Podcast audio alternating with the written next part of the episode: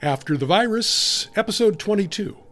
Brought to you by After the Virus, a survivalist journal, available as an ebook or paperback at Amazon.com or locally in Chico, California at the bookstore.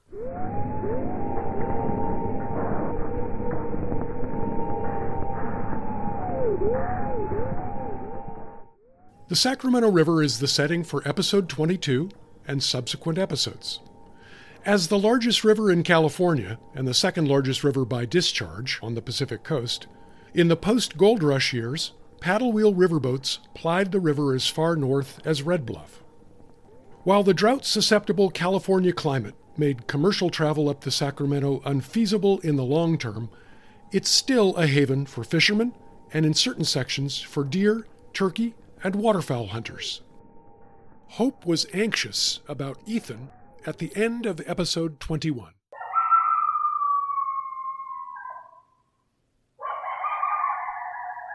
It was mid morning before they stumbled into camp. Will was first in line, followed by Chris, then Laurel, Heather, and Amy. The looks on their faces as they got closer suggested sadness. Where are the others? I called. All I could think about was Ethan. Before they could answer, Travis, then Ethan, came into view carrying something between them. That something was Kimberly. I ran to them to see what I could do to help, but clearly it was too late. Kimberly's body was supported by two poles and covered by a couple of jackets, which were soaked with blood. Only her silver hair identified her as the keeper of the pigeon loft. No one spoke for a while. They set the litter down beneath some trees. Then the whole group washed their hands and faces with soap and water and made their way inside where they hung their weapons. I made some porridge and coffee while waiting for them, and some poured a cup or a bowl but only picked at it. Aiden ran from person to person, staring into their eyes. Most mussed his hair, or touched his cheek, or gave him a hug. After a while, they started to talk in hushed tones among themselves. Ethan made his way over to me and gave me a long embrace, then began to spill out the story. When the copter was south of camp, we headed east with the intention of luring it away from you and Aiden. We found a metal shed like a pump house and started shining lights around it to make ourselves obvious. Eventually, it caught the attention of the copter. They started shooting before we even had a chance to hide. It was cat and mouse with machine guns for a while, and it was so dicey that we hardly had any time to set up for a shot. At one point, Katie was caught out in the open, so Kimberly dashed the other way as a decoy. The machine gun cut her to pieces. She must have been dead before she hit the ground. But her move gave Chris time to shoulder the big M3, and he pulverized the chopper. We decided to bring Kim's body back here for a civilized burial. After a couple of hours of quiet, some taking naps or trying to, Travis called a meeting. What happened last night will only continue to increase the pressure to find us. We must get started ASAP. The moon will be waxing a crescent tonight. It's not a lot of light, but it'll have to be enough. What is left to do before leaving? Heather spoke up. The food supplies are all prepared. They only need to be arranged in separate packages for each boat. Good, replied Travis. Each boat will carry the amount of food needed for the occupants of that boat. That way, if we become separated, each boat can take care of itself. The same goes for weapons, etc. Are all the weapons and ammo ready? Will looked to Chris, who nodded. Then Will spoke up.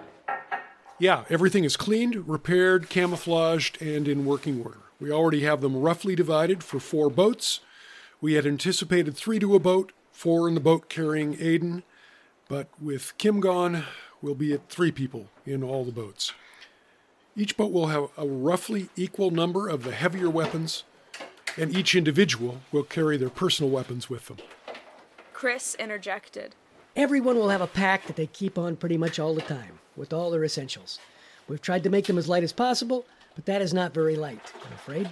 There's a little room in each pack for clothing and personal items, but this is no fashion show. So don't plan on changing clothes unless you have to. To which everyone chuckled, breaking the seriousness of the moment.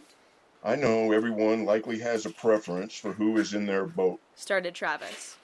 I've tried to keep certain people together, but we also need to make sure that we have someone capable of handling and carrying the heavy weapons in each boat.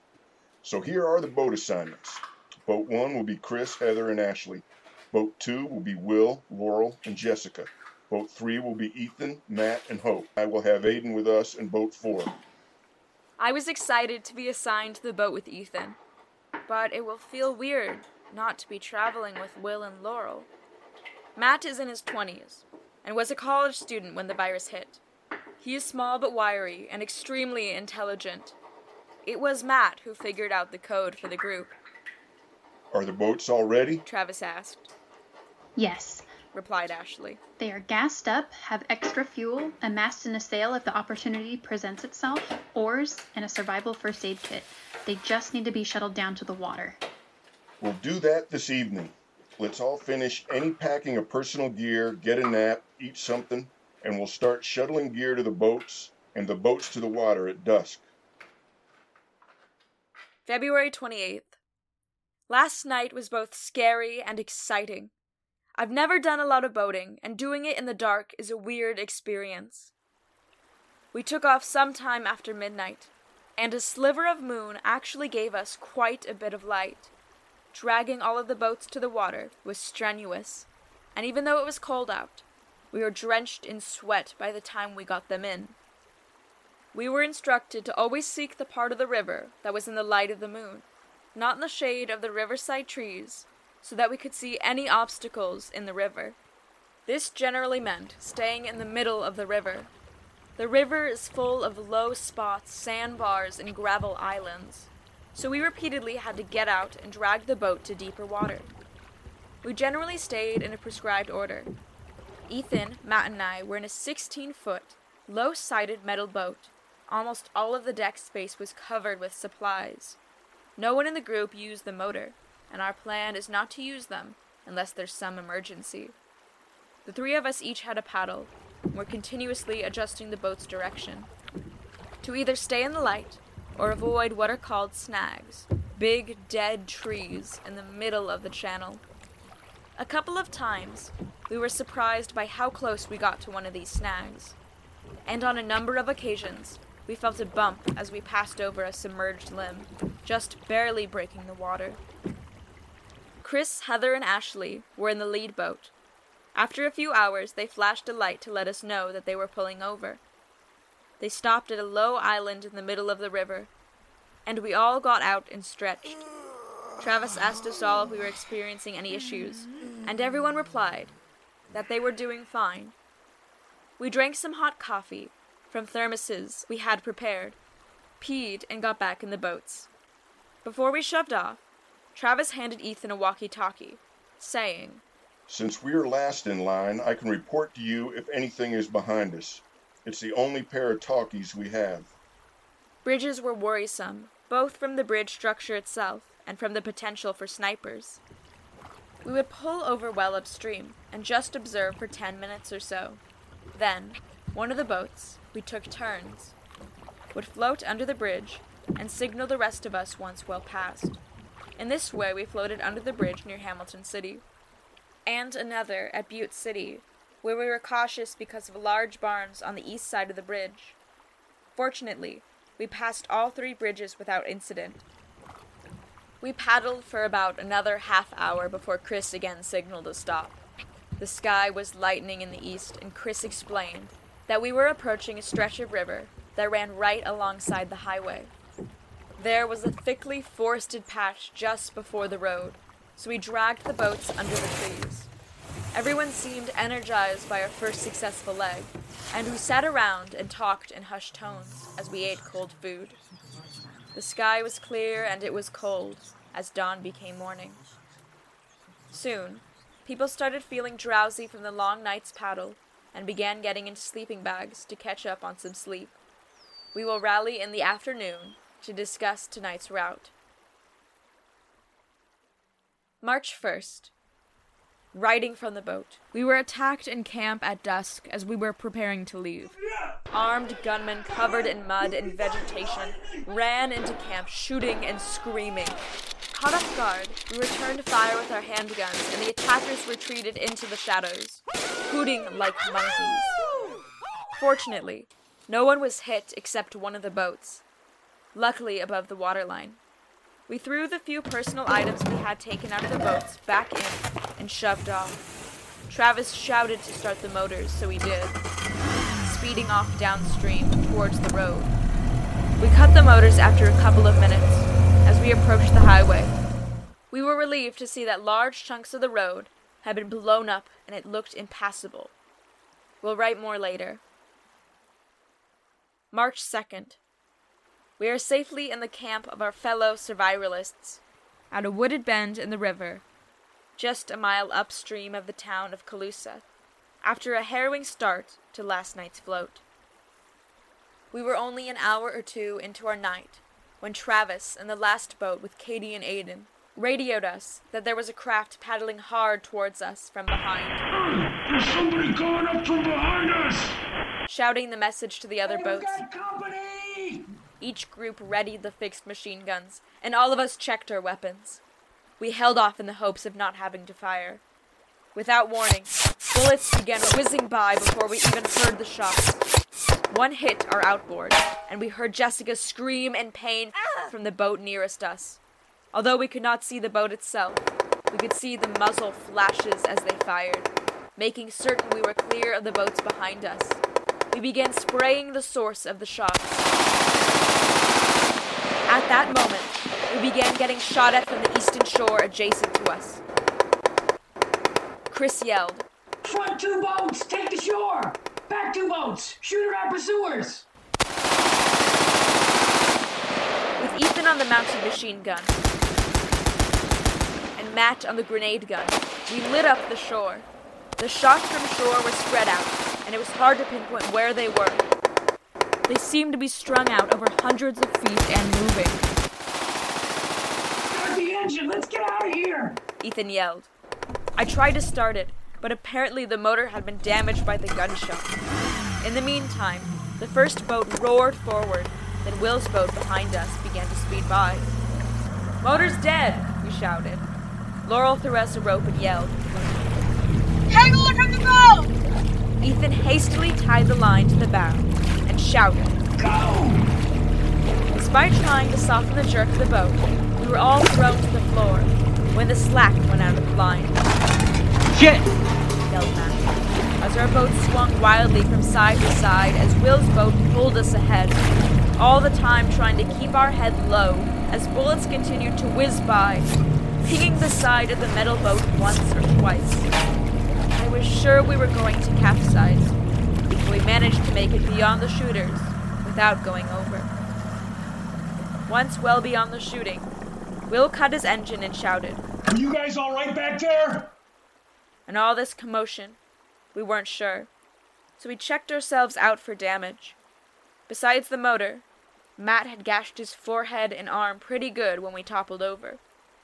But other than lots of blood, it was nothing serious.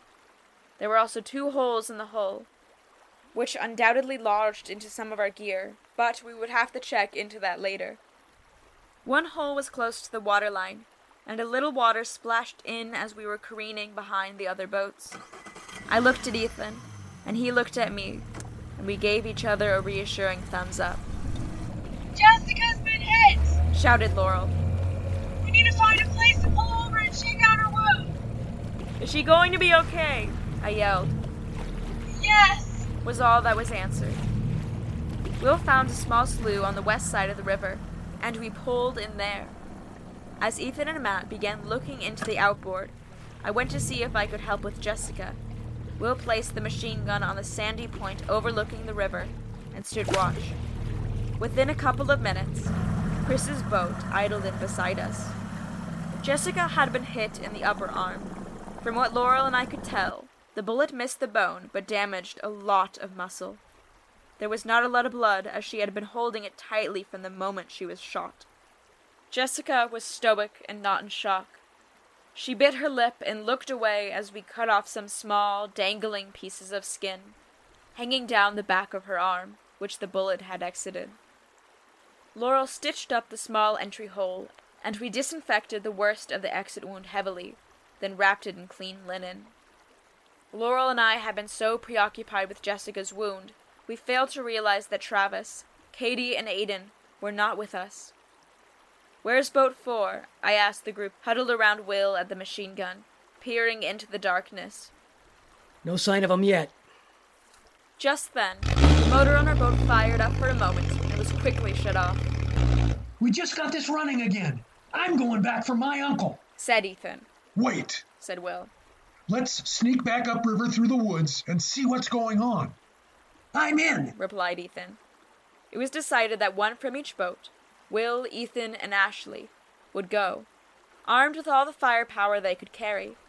They disappeared quickly into the woods, while the rest of us watched and listened. After thirty minutes, that seemed an eternity, the dark night was lit up with gunshots and blasts from upstream. And then silence, That's it. I'm taking the boat up. said Chris. I'll fire a flare from the survival kit if things go bad and you need to bug out. He shouted as he swung the lead boat upstream at full speed. We could hear the whine of his engine, and then we could hear it slow down and stop. No shooting. That seemed like a good thing. After another ten minutes, we could hear the engine again. Two engines, in fact, heading back to us. We were all confused and curious as to what had transpired. Chris's boat eased into the tight entry to the slough. Chris was driving, and Ashley held Aiden, with her other arm around Katie. In the back of the boat, Ethan was bent over. We could not see Travis. Will pulled the other boat in behind them. Chris jumped out and said softly, Give 'em space. They're hurting.